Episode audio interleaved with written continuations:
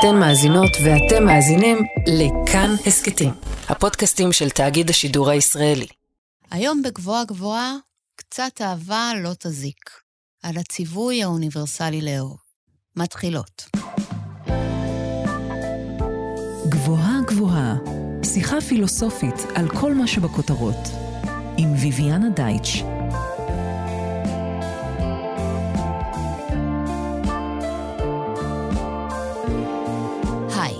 אני ביביאנה דייטש, אנחנו על גבוהה גבוהה, תוכנית בה מדי שבוע ניקח פיסת מציאות אקטואלית ונפרק לה את הצורה הפילוסופית.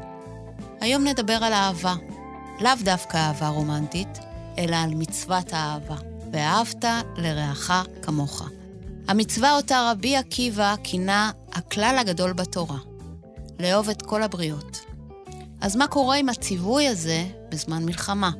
ניגש אל מחשבתו של קירקגור, אבי הפילוסופיה האקזיסטנציאליסטית, ונברר דרכה את משמעות המושג ואת האפשרות לבחור ולממש אותו. איתי באולפן פרופסור שרון קרישק, מהחוג לפילוסופיה באוניברסיטה העברית, חוקרת אקזיסטנציאליזם ואת מחשבתו של קירקגור. שלום, שרון. שלום, ביביאנה. ואהבת לרעך כמוך, מה אומר הציווי הזה ומה עושים איתו בזמן מלחמה? לציווי יש שלושה חלקים, ואהבת לרעך כמוך, אפשר לשאול על כל אחד מהם. אני אדבר הרבה על ואהבת, אני אתחיל מלהבהיר מיהו הרע. את ה... כמוך נשאיר uh, לצורך הדיון הזה uh, uh, בצד, uh, אפשר פשוט לשאול, מה זה ואהבת לרעך? אז uh, מיהו הרע? הרע זו פשוט מילה שמייצגת את הזולת. כל אדם באשר הוא. כל אדם באשר הוא, זה אומר האנשים שטבעי לנו לאהוב, האנשים שאנחנו בדרך כלל, כשאנחנו חושבים על אהבה, אנחנו... אה, אנשים הקרובים עלינו. האנשים הקרובים עלינו. זוג, משפחה, ילדים. בהחלט. אבל זה לא רק הם, אלא זה גם אנשים שיותר רחוקים מאיתנו, גם אנשים שזרים לנו לגמרי, וגם אנשים ש... בדרך כלל, ש- שמאוד לא טבעי לנו לאהוב אותם, כלומר, האויבים שלנו. הדגש בציווי זה שהאהבה שאנחנו נדרשים אליה היא לכל אדם באשר הוא. עכשיו, צריך, אני חושבת, כשמתחילים לדבר ולהבין את הציווי, קודם כל אולי יעזור לנו להבין מה הציווי לא אומר. הרעיון הזה של לאהוב כל אדם הוא כמובן רעיון שיכול להישמע לנו מאוד מוזר, כי שוב, החוויה שלנו היא שאנחנו אוהבים אנשים מאוד מאוד uh, ספציפיים, זה לא משהו שאנחנו... אז מה הכוונה לאהוב את כולם? אז קודם כל צריך להבהיר שהרעיון כאן זה לא שאנחנו מתבקשים להרחיב את המעגל, uh, מעגל האהבה שלנו לכלל האנושות. כי האנושות, את יודעת, זה, זה, אז גם אפשר להגיד, רגע, אנחנו מתבקשים לאהוב גם את כל האנשים שאי פעם חיו ו- ושיחיו, אז זה הרי בלתי אפשרי. ולכן, וקירקגור באמת מדגיש את זה, הוא מדבר על זה במונחים של לאהוב את האדם שאנחנו רואים. כלומר... מי שעומד מולנו. בעצם הדרישה היא שכל אינטראקציה אנושית שהיא, כל אדם שאנחנו באיזשהו מגע איתו, לאו דווקא פיזי, זה כולל גם מחשבות עליו, האינטראקציה הזאת צריכה להיות אינטראקציה של אהבה. זה דבר ראשון שצריך להבין, מי, מי מושא אהבתנו? אז מושא אהבתנו זה האדם באשר הוא, כל אדם באשר הוא, אבל לא באופן מופשט, אלא, אלא כן. פשוט שכל אדם שאנחנו חושבים עליו, פוגשים אותו, האדם שיש לו איזושהי נוכחות מסוג כזה או אחר בחיינו, האינטראקציה איתו צריכה להיות אינטראקציה של אהבה. מה עוד חשוב להבין לגבי ציווי האהבה, מה הוא לא אומר, וזה בפרט בגלל שאנחנו מדברות בימים של מלחמה, ציווי האהבה הוא לא שאל תילחמו, כי הרי באמת על פניו אנחנו אומרים, אהבה ומלחמה אלה שני דברים שמוציאים זה את זה. אבל חשוב דווקא להבין שהציווי הוא לא, לא בהכרח דורש פציפיזם. כלומר, אה, אה, אהבה ומלחמה, מה זה מלחמה? יש כל מיני סוגים של מלחמה, נכון? יש מלחמה באמת עם האויב החיצוני, יש מלחמה במובן של אי הסכמות. כלומר, כל מי שאנחנו תופסים אותו כמאיים עלינו בצורה כזו או אחרת, אז הוא מאיים עלינו בצורה פיזית, אה, ממש להשמיד אותנו, אבל גם אנשים שמאיימים על צורת החיים שאנחנו מאמינים בה, או שיש אי הסכמה אה, עמוקה לגבי הערכים שהם ואנחנו מחזיקים. אז ציווי האהבה לא אומר, אה, ah, תשכחו מזה. זה, זה מין קריאות כאלה, כמו שאנחנו היום שומעים. בואו נשים את כל המחלוקות בצד ונזכור שאנחנו כך וכך. לא. יש צ... מחלוקות. ציווי אהבה לא אומר שימו מחלוקות כן. בצד. ציווי אהבה, או לא בהכרח אומר את זה, אה, ציווי אהבה, הוא לא אומר, אה, למשל, ש... הוא לא סותר ענישה. כלומר, וזה גם אנחנו מכירים הרי גם מהחוויה שלנו של אהבה, כהורים למשל, אהבה וענישה לא, לא, לא מוציאות אחת את השנייה. אז, אז אין כאן, פשוט חשוב לי להדגיש שהרעיון פה הוא לא איזה משהו כזה של, אוקיי, טוב, אנחנו בואו נהיה כולנו ביחד ונשכח מהכל ו- ונשים את המחלוקות בצד ולא נתווכח ולא נריב ורק נזכור מה שחשוב, שלא ברור מהו. זה לא העניין.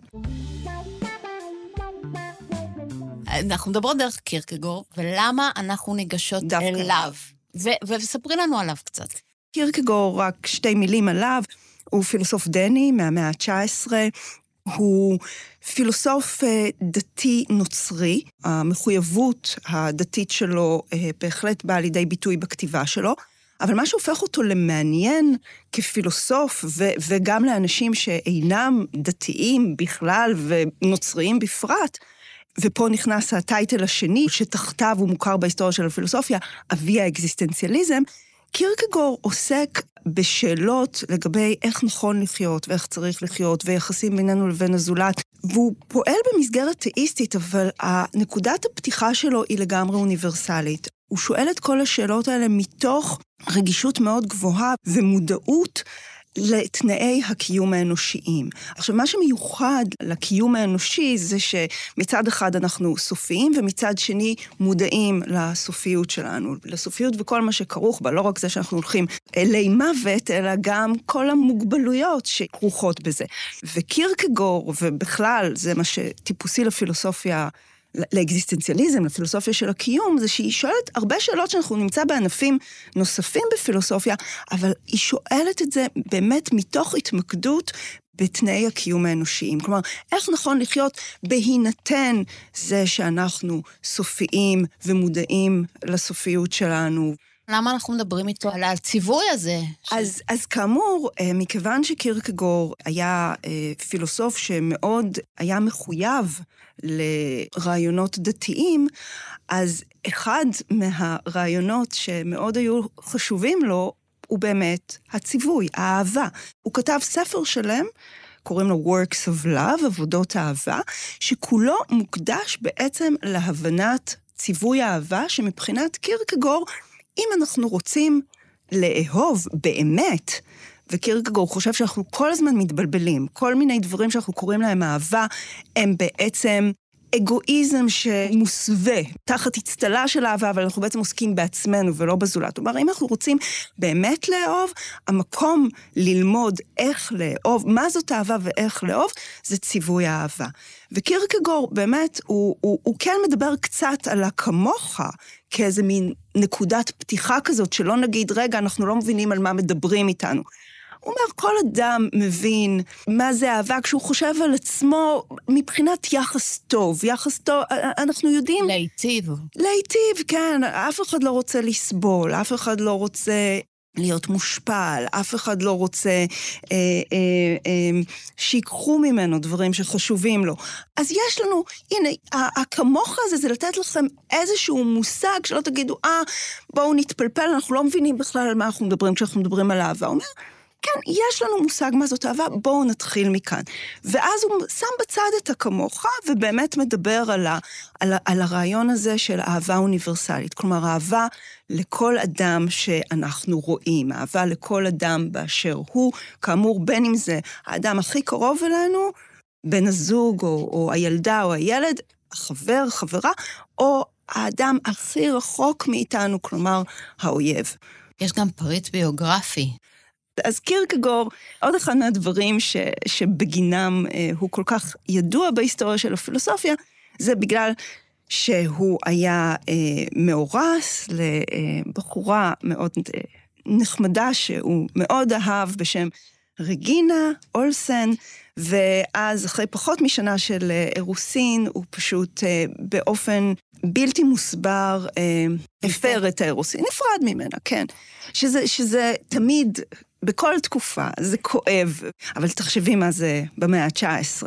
עכשיו, הרבה פרשנים, בעיקר יותר מהדור הישן, אה, מאוד אה, אה, אוהבים להתעסק בשאלה ולמצוא תשובה לשאלה דרך הפילוסופיה שלו, או יותר גרוע מבחינתי, מבינים את הפילוסופיה שלו לאור הפריט הביוגרפי הזה. כשמדברים על זה במשקפיים האולי צהובות האלה, זה כאילו הוא בחר להניח לאהבה שאולי מהותה היא איזשהו עיסוק עצמי, לטובת... כתיבה על אהבה שהיא עיסוק אוניברסלי. אז קירקגור בעצמו שפט את עצמו כמי שנכשל לאהוב. בין השאר, בגלל שהוא אה, עזב אותה. קירקגור לא, וזה מאוד חשוב להבין, אהבה מה זה אהבה אוניברסלית? אהבה אוניברסלית, שוב, זה לא אומר אהבה לאלה שאינם קרובים, לאלה שאינם טבעי לי לאהוב, לעומת אלה הקרובים שטבעי לי לאהוב. לא, אהבה אוניברסלית, הציווי חל על כולם. קירקגור חושב שיותר קל לנו להיכשל ולאהוב לא נכון דווקא עם האנשים שהכי קרובים לנו. שם יש ערך לא פחות... אה, ודחיפות לא פחות גדולה להפעיל את הציווי, לפעול לאור הציווי. כלומר, האתגר הוא לא רק שאני אצליח לאהוב את הזר, שאני אצליח לאהוב את האויב. האתגר הוא שאני אצליח לאהוב נכון את בעלי, את הבת שלי, את הבן שלי, את החברה הטובה שלי, את החבר הטוב שלי.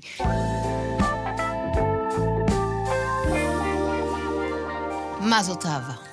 גם מהניסיון שלנו, הרי יש כל מיני סוגים של אהבות, נכון? וכשאנחנו חושבים על כל האהבות שבחיים שלנו, אהבה באמת לבן ובת הזוג מצד אחד, לילד, לילדה, לחבר, לחברה. להורים. אלה, להורים, לאחים, לבני הדודים. כלומר, יש, יש פה אהבות, האיכות הרגשית של כל אחד מסוגי האהבה האלה היא שונה. לכן, עוד לפני שאנחנו נכנסים לאתגר של אהבת זרים ואהבת אויבים, אפילו כשאנחנו מסתכלים רק על האהבות הטבעיות, אני רוצה שיהיה ברור שנגיד מאוד, ככה, התפיסה האינטואיטיבית זה לחשוב שאהבה זה רגש, נכון? רגש האהבה. האהבה זאת עמדה רגשית, לרגש יש מקום מאוד חשוב, ותכף אני אגע בזה, אבל אם היינו רוצים, אם אנחנו אומרים שהאהבה היא רגש, אז אנחנו, עוד לפני שאנחנו כאמור מסתבכים באהבה לזרים ולאויבים, אפילו שאנחנו מסתכלים על המחנה המשותף לכל האהבות הטבעיות שיש בחיים שלנו, איזה מין רגש זה? הרי, הרי כאמור, האיכות הרגשית היא מאוד שונה מאהבה לאהבה. לכן, אני חושבת שלא נכון לזהות אהבה עם רגש, ואני מסכימה עם קירקגור ומושפעת מקירקגור בתפיסה שלה, שאגב, זה לא, זה לא מיוחד לקירקגור, הרבה אנשים, גם בפילוסופיה של אהבה של ימינו, תופסים את האהבה כסוג של אכפתיות. מה זה אכפתיות? אכפתיות זה קודם כל זה, זה רצייה, אז כלומר זה לא רגש אלא רצייה, והרצייה הרלוונטית זה הרצייה שיהיה טוב לזה שאני אוהבת, ושיהיה לו טוב עבור עצמו. כלומר, זה לא שאני אה, רוצה שיהיה לו טוב בגלל שזה משרת אותי איכשהו, אלא אני עוסקת אך ורק בו. אז אכפתיות זה הרצון בטובו של הזולת למען הזולת. עכשיו, יש כל מיני סוגים של אכפתיות, כלומר, ההגדרה הזאת של אכפתיות עדיין לא מכסה אהבה. למה? בגלל ש... בדיוק בגלל המימד הרגשי. אני חושבת שעמדה כלפי אדם שאין בה את המימד הרגשי, לא נרצה לקרוא לה אהבה. ולכן אני מציעה לחשוב, ו, ופה אני עדיין מסכימה עם קירקגור, או, או, או ממשיכה את קירקגור, אני רוצה לחשוב על אהבה כאכפתיות רגשית. כלומר, אכפתיות שבהכרח מלווה ברגש. איזה רגש? אז אני חושבת שהמימד אה, הרגשי הוא כפול. מצד אחד יש רגש החמלה, שתכף אנחנו נדבר עליו הרבה, ומצד שני, ופה אני עוזבת את קירקגור, יש בעמדה שנרצה לקרוא לאהבה, יש שמחה בנוכחות של האהוב. כלומר, אני חושבת שלא מספיק שיהיה שם רק חמלה כלפי האהוב, צריכה להיות שם גם שמחה או דיספוזיציה לשמחה בנוכחות שלו. ואגב, אני רק אגיד במאמר מוסגר, שאני חושבת שזה המפתח להסביר את הסוגים השונים של אהבה. כי יש כל מיני סוגים של שמחה. השמחה שיש לי בנוכחות של בעלי שונה מהשמחה שיש לי בנוכחות של הילדים שלי. או של החברים שלי, או של ההורים, וכולי וכולי. או ו... של אדם זר, אנחנו אמרנו נכון, קודם שזה בדיוק. ציווי, אז איזה שמחה יש לי בנוכחות אז של... אז זהו, אז בגלל זה, אז בגלל זה אני אומרת, זה סיבוך נוסף, אה, אה, באמת לנסות לאפיין אני חושבת שבהחלט יכולה להיות לי שמחה גם בנוכחות של אדם זר, אבל לצורך הדיון הזה, אני אומרת... או אדם שיש לי רגש לא חיובי כלפיו. נכון, זה, זה אתגר מאוד גדול, אבל בגלל שהאתגר הוא מספיק גדול להבין באיזה מובן יש לי אפילו חמלה, אז נחזור לקירקגור. קירקגור לא מדבר, כשהוא מדבר על אהבה, זה נרמז בכתיבה שלו, אבל הוא לא מציג את זה בצורה מפורשת. מה שאנחנו כן מוצאים אצלו בצורה יותר מפורשת, זה את הרעיון שאהבה אוניברסלית זה אכפתיות ש... יש בה חמלה. והחמלה זה הצד הרגשי שמבחין בין סתם אכפתיות שאפשר פשוט לחשוב עליה כעל עמדה מוסרית, לבין אהבה. כי אמרנו, בשביל שעמדה תהיה אהבה, צריך שיהיה לה מימד רגשי. והמימד הרגשי ש, שאני חושבת ש... הכי בולט ברעיון בסוג האהבה, שהוא אהבה אוניברסלית, כלומר אהבה לכל אדם באשר הוא, זו חמלה. כאמור, אני באופן אישי חושבת שיכולה להיות שם גם שמחה, אבל זה סיבוך נוסף שאני לא בטוחה שיש לנו את הזמן לטפל בו כאן. אז בואי נתמקד ברעיון של אהבה, כן. של אכפתיות חומלת. מה זה? מה, באמת, מה זה ולמה אנחנו קוראים לזה אהבה ולא חמלה? אם אנחנו אומרים שחמלה זה הרגש שהופך אכפתיות לאהבה, אז מה, איך, איך נסביר את הרגש הזה? אז פה אני אחזור עוד פעם רגע לקירקגור, כשהוא מדבר על הפרדיגמה לאהבת הציווי, ושוב, כמובן, פה זה ב, ב, בהמשך ישיר למסורת, כן? אז הוא מדבר על אה, משל השומרוני הטוב, שהמשל המפורסם מהברית החדשה, מספר על, אה, על אדם ש... אה, בעצם אה, יצא מדרכו, אה, ליטרלית, בשביל לעזור לאדם זר, פצוע, שנשדד באכזריות על ידי אויבים. הרעיון פה הוא להתגייס, באמת לעשות משהו שהוא לגמרי לטובת הזולת. אז, ה, אז ה, עכשיו, אז בואו נחשוב, מה, מה אדם כזה מרגיש כשהוא נתקל באדם הפצוע ומופעל לעזור לו? מה, מה התוכן הרגשי של ההתנהלות שלו?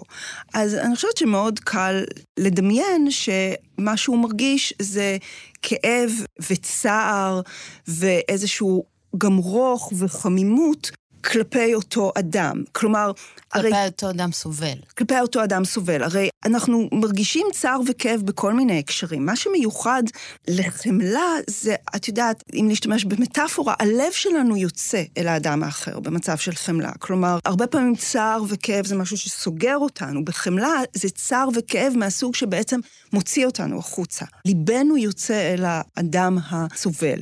ואני חושבת שככה טבעי לנו גם לחשוב על רגש החמלה, באמת כאיזה רגש של צער ו- ו- וכאב שמלווה באמת ברוך וחמימות, שככה שאנחנו רוצים, מאוד רוצים להקל על הכאב של האדם שאנחנו חומלים עליו. אז זאת חמלה. אז אנחנו מבינות על מה אנחנו מדברות כשאנחנו מדברות על חמלה. עכשיו, אם אנחנו אה, רוצות להגיד שאוקיי, שכשאנחנו מדברות על אהבה אוניברסלית, אנחנו מדברות על אכפתיות שבהכרח יש בה חמלה, אז בשביל להסביר איך יכולה להיות אהבה לכל אדם, אנחנו צריכות להבין האם ואיך יכולה להיות חמלה כלפי כל אדם. אז מה בעצם מה התנאים לחמלה? כלומר, מה, מתי נגיד שזה מצב שבו מתעוררת אה, או צריכה להתעורר? נבחין בין צריכה ומתעוררת בפועל, אבל צריכה להתעורר חמלה. אז אני חושבת שקודם כל, כמו שציינת, סבל. כלומר, חמלה מתעוררת לנוכח סבל. סבל זה התנאי הראשון להתעוררותה של חמלה. אבל זה תנאי הכרחי, אבל הוא לא תנאי מספיק. כי הרי לפעמים, לנוכח סבל של אדם אחר, יכול להיות שאנחנו דווקא לא נרגיש חמלה, כן. אלא אה, שמחה, נכון? אם להתייחס לעוד פסוק, אה, בנפול אויביך אל תשמח, אז קיומו של הפסוק הזה מעיד שקיימת האפשרות הזאת שאנחנו ניפגש בסבל של אדם אחר, והתגובה שלנו תהיה דווקא שמחה. זה יכול לקרות. עכשיו זה מאוד ברור. במצב הספציפי שאנחנו נמצאות, כן. בסיטואציה של מלחמה, בהחלט. אנחנו ב... יכול להתעורר איזה רגש כזה של נקמה, ואז אנחנו שמחות בסבלו של מי שאנחנו מגדירות, או שמישהו האויב שלנו. אז נכון, קודם כל, אה, אה, פנומנולוגית, ברור שזה נכון, וניסיונית זה אכן, אה, זה אולי אפילו הרגש הטבעי. אבל זה כמובן לעשות את זה, זה להיכשל בציווי. כלומר, זה לא ראוי לעשות את זה. ו, ו, וזה מעביר אותנו לתנאי השני, לחמלה. כלומר, לא מספיק שאנחנו ניפגש בסבל של הזולת, הזולת הזה צריך להיות מישהו שאכפת לנו ממנו. ושוב, כזכור, הגדרנו אכפתיות כרצון בטובו של הזולת. אז החמלה, התנאים לחמלה זה באמת השילוב של השניים. עבור מי שמצטרפת אלינו עכשיו, אנחנו על גבוהה גבוהה. אני ביביאנה דייטש, איתי באולפן פרופסור שרון קרישק, ואנחנו משחקות על אהבה בין אדם לאדם, ואהבת לרעך כמוך, דרך uh, מחשבתו של הפילוסוף הדני קירקגור. אנחנו מדברות על אהבה, אבל בעצם עברנו לדבר על חמלה. נכון. אז למה אנחנו לא מדברות על וחמלת? למה אנחנו אומרות ואהבת?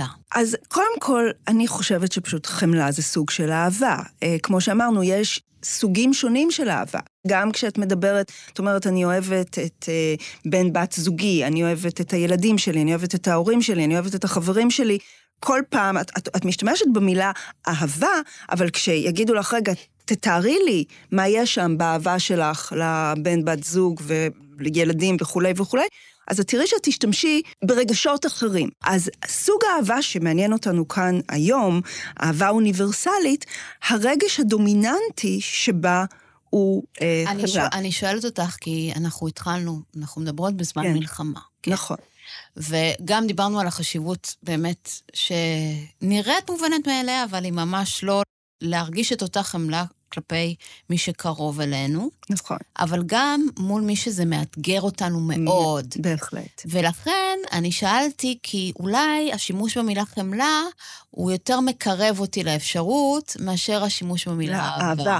פה אני שוב פעם חוזרת להבדל ביני לבין קירקגור. אני חושבת שבאמת בשביל אהבה במלוא, במלוא המובן של המילה, חייבת לערב גם שמחה. אני עדיין חושבת שאהבה אוניברסלית היא אפשרית. האתגר לחמול על כל אחד הוא, הוא כשלעצמו הוא מאוד גבוה, תכף אני גם אגיד על זה כמה מילים. על אחת כמה וכמה שאנחנו גם מוסיפות לזה את התנאי, גם לשמוח בנוכחות של, של אותו זולת שאנחנו מתבקשות לאהוב. אבל, אבל טוב, אז שוב, לצורך הדיון, אם יותר קל לך לחשוב על, על חמלה, כבר עשינו משהו. אה, אבל אני רוצה אה, להראות, אה, להתייחס לזה שגם לחמול זה רחוק מלהיות מובן מאליו וטבעי בהקשר של כל אדם שאנחנו באינטראקציה איתו. מתי חמלה מתעוררת? כשיש סבל וכשאכפת לי מהאדם הסובל. אז זה התנאים שמאפשרים את ההתעוררות של חמלה.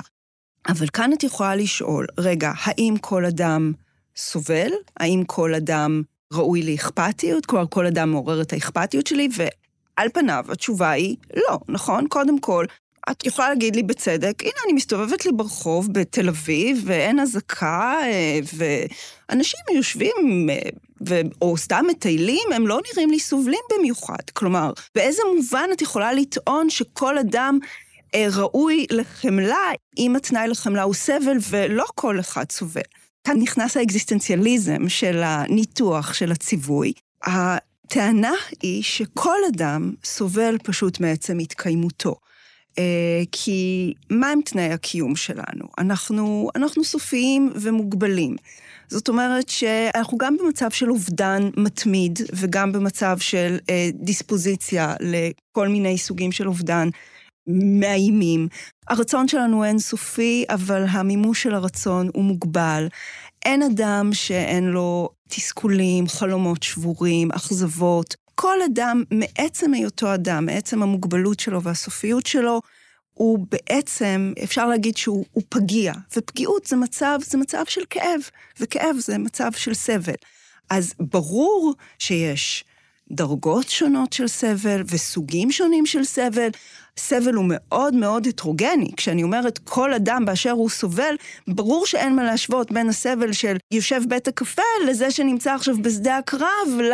לא עלינו הורים שכולים. אין מה להשוות, זה, זה, זה סוגים אחרים של סבל. אבל תשימי לב שכשאמרתי שתנאי לחמלה זה סבל, לא, לא אמרתי סבל מסוג כזה או אחר. עצם היכולת לראות כאב, לחוות כאב אצל הזולת, זה כבר מספיק בשביל שתתעורר חמלה. כלומר, מספיק בהינתן זה שגם אכפת לי מאותו זולת, שעל זה אני תכף אדבר. אז זה לגבי העניין של תנאי אחד שמתקיים אצל כל אדם, זה ה... מה שאפשר לקרוא לו סבל קיומי. כלומר, יש אנשים שהסבל שלהם הוא יותר מקיומי, והוא מאוד מאוד אה, נוכח, ואז, ואז לא צריך לדבר הרבה, לא צריך להסביר, ליבנו באופן טבעי יוצא אליהם, כמו ממשל השומרוני הטוב, אה, זרוק שם בצד הדרך פצוע, ו, ושגזלו ממנו הכול. אבל יש אה, הקשרים שבהם אנחנו צריכים יותר להיות פתוחים לנוכחות של הזולת כדי לראות את הפגיעות והסבל שלו. עכשיו, מה לגבי אכפתיות?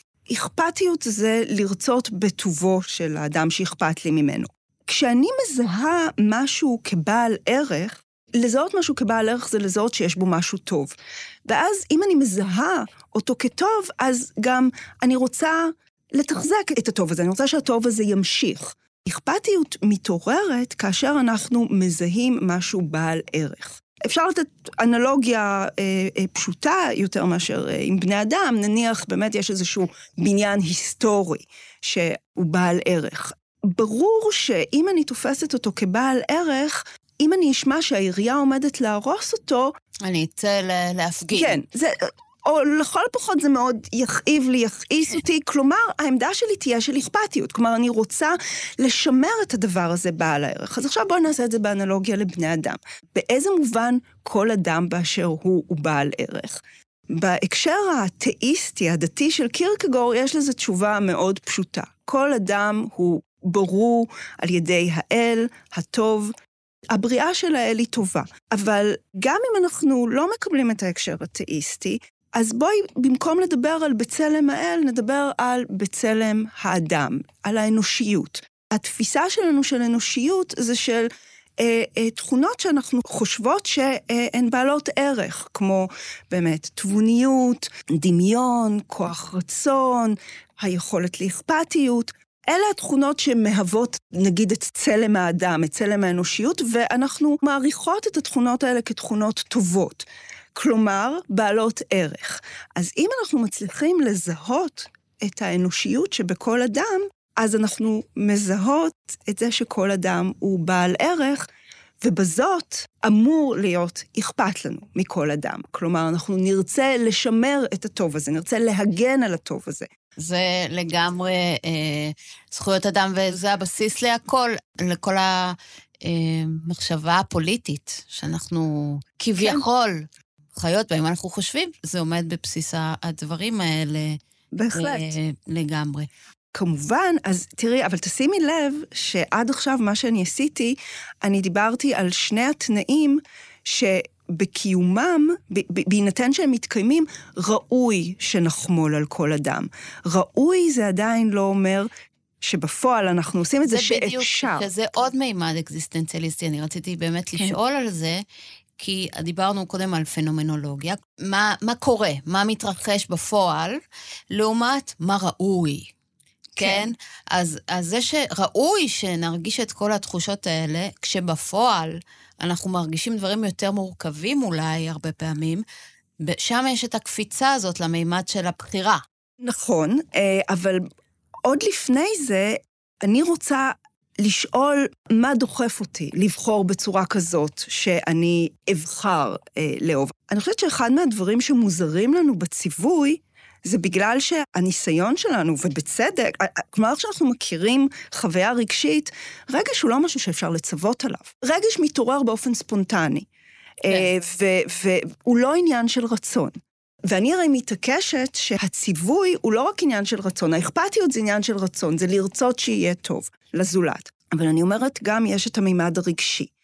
אז פה אנחנו כן נכנסות לשאלה, אוקיי, איך אנחנו עוברות מהראוי הזה לזה שבפועל אני אצליח. אוקיי, אני מבינה שראוי שאני אוהב או אחמול על כל אדם, אבל אם זה אפשרי, כלומר, אז הראינו שיש את התנאים האלה, אבל זה שהתנאים האלה מתקיימים, עדיין לא אומר שאני אצליח. אז הבעיה היא שזה לא שאין לי סיבה לאהוב או לחמול, אלא שהסיבות האלה לא נגישות לי. מאוד קשה לי אה, לראות הן את האנושיות שלהם, שאמורה לעורר את האכפתיות שלי, או שמצדיקה, או שהופכת את זה שראוי שיהיה לי אכפת מהם. ואני גם, את יודעת, אנשים שמתנהגים בגסות, שפוגעים, בעיקר בהקשרים שהם פוגעים, אני לא רואה אותם כפגיעים, אני רואה אותם בדיוק ההפך מזה. פוגעים.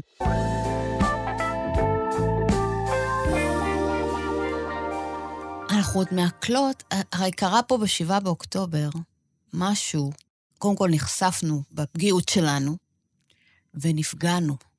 באופן מאוד. חד משמעי, אנחנו חוות וחווים את זה. כל הזמן. אני רק רוצה לגמור את המחשבה הקודמת ולהגיד שמה שמאפשר לנו באמת לפגוש אנשים הן בפגיעות שלהם והן בערך שלהם, זה עמדה של ביטול עצמי.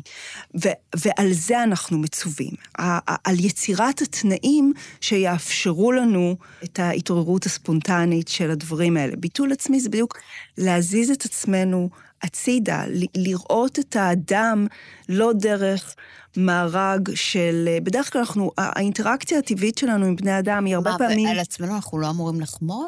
חשוב כאן להבין מה הכוונה בביטול עצמי. בביטול עצמי, הבקשה היא לא ש... זה לא אומר שאת פחותה מהזולת, זה רק אומר שתצליחי לנקות את הראייה שלך, את הזולת, מכל הדברים האלה שעלולים להפריע. כל האינטרסים והרגשות והציפיות והפחדים וכולי וכולי וכולי. תחשבי על המטאפורה של פשוט לנקות את הראייה מכל הדברים שיכולים להפריע, לראות פשוט את הזולת כפי שהוא, ולא מתוך הפריזמה של מה שאני אה, רוצה ממנו, או איך שהוא פגע בי, או איך שהוא עוזר לי, או, איך ש... או מה שהיה בינינו, או מה שאני רוצה שיהיה בינינו. או איך אני אגן על עצמי בעתיד גם. עכשיו, השבעה באוקטובר, המצב שאנחנו נמצאים בו, מצב מזוויע מכל בחינה אפשרית. אה, אני חושבת שציווי האהבה, דווקא בימים האלה, אה, הוא מאוד רלוונטי, קודם כל מבחינת החוויה שלנו, אני חושבת שיש אינטואיציות סותרות לגביו. כלומר, מצד אחד אני חושבת שה, שהימים האלו הראו לנו שזה מאוד טבעי לנו דווקא לאהוב או, או לחמול על אנשים שזרים לנו לגמרי. כלומר. בתוך, בתוך ישראל. בתוך כן. ישראל. כן. פתאום כל המפגני אה, סולידריות, ובאמת הרצון של אנשים פשוט להתגייס, ומה לעשות? להקל על הסבל הגדול. ולמה? כי האנשים שאני רוצה לעזור להם, שכל כך ליבי יוצא להם, אני מעריכה אותם. ליבי נשבר על, ה, על הדבר הזה, בעל הערך שפגעו כן. בו. אז מצד אחד, מאוד קל להבין את זה, את, ה, את ציווי האהבה דווקא בימים של מלחמה. מצד שני, כשאנחנו זוכרים שמדובר על... אה, אהבה אוניברסלית. אהבה אוניברסלית, ואז השאלה היא, מה זה אומר לגבי האויב החיצוני, ומה זה אומר לגבי אנשים גם בתוך, בינינו לבין עצמנו, שאם נחזור לתחילת השיחה, יש מחלוקות אמיתיות, יש כעסים אמיתיים ומוצדקים אה, במקרים מסוימים. מה שטבעי לנו זה לא לחמול, אלא אה, לכעוס ולשנוא. אז מה התשובה המורכבת לזה? התשובה המורכבת שיש פה אתגר אמיתי, אבל שאני מקווה שהצלחתי להראות למה זה אתגר שגם ראוי לעמוד בו, כלומר מוצדק לעמוד בו, וגם אפשרי לעמוד בו. שוב, זה דורש מאיתנו את העמדה המוסרית של ביטול עצמי. אם אנחנו מסכימים, אני חושבת ש... את יודעת, גם, ה, גם האנשים שמאיימים על חיינו, וגם האנשים שמאיימים על ערכינו, אם אנחנו מסכימים שהם בני אדם, אנחנו מכירים בזה שהם בני אדם, אז אני הראיתי איך מתוך זה אפשר, שוב, מאוד קשה, אני לא אומרת שאנחנו מצליחים לעמוד בזה. אולי מידתיות, אבל... אולי מידתיות היא תשובה טובה, אה, משהו בין, אה, בין אה, לרצות לחסל, לבין מין אהבה... נוצרית כזאת, שוב, אני שרק... מזכירה, אני מזכירה שציווי אהבה לא אומר לא להעניש, לא אומר אפילו לא להרוג. עם ציווי אהבה מתיישבים, או, או זה גם לא אומר לסלוח, הוא גם לא אומר לשים מחלוקות בצד. לפעמים צריך להילחם, אין ברירה. הציווי אהבה לא אומר אל תילחמו. הוא אומר, תילחמו על הצדק, תילחמו על, על, על ערכים, תילחמו על הקיום שלכם, אבל תעשו את זה מתוך המניעים הנכונים ותוך שמירה ו, ולזכור את האנושיות של האויב הוא מי שאתם במחלוקת איתו. וזה אמור, כמו שאני מקווה שהצלחתי להראות, לעורר באופן טבעי את החמלה שלנו, כלומר, אהבה. פרופסור שרון קרישק, מהחוג לפילוסופיה באוניברסיטה העברית, חוקרת אקזיסטנציאליזם ואת מחשבתו של קירקגור. תודה רבה לך. תודה לך. על השיחה הזו. אני ביביאנה דייטש, תודה רבה גם לנועה בן הגיא ולשרון לרנר. את כל הפרקים של גבוהה גבוהה אפשר לשמוע ביישומון או באתר של כאן, או בכל אפליקציה שבה אתן נוהגות ונוהגים להאזין להסכתים. אני מקווה שנהנתן והחכמתם. תודה רבה. אנחנו נשתמע במחשבה הבאה.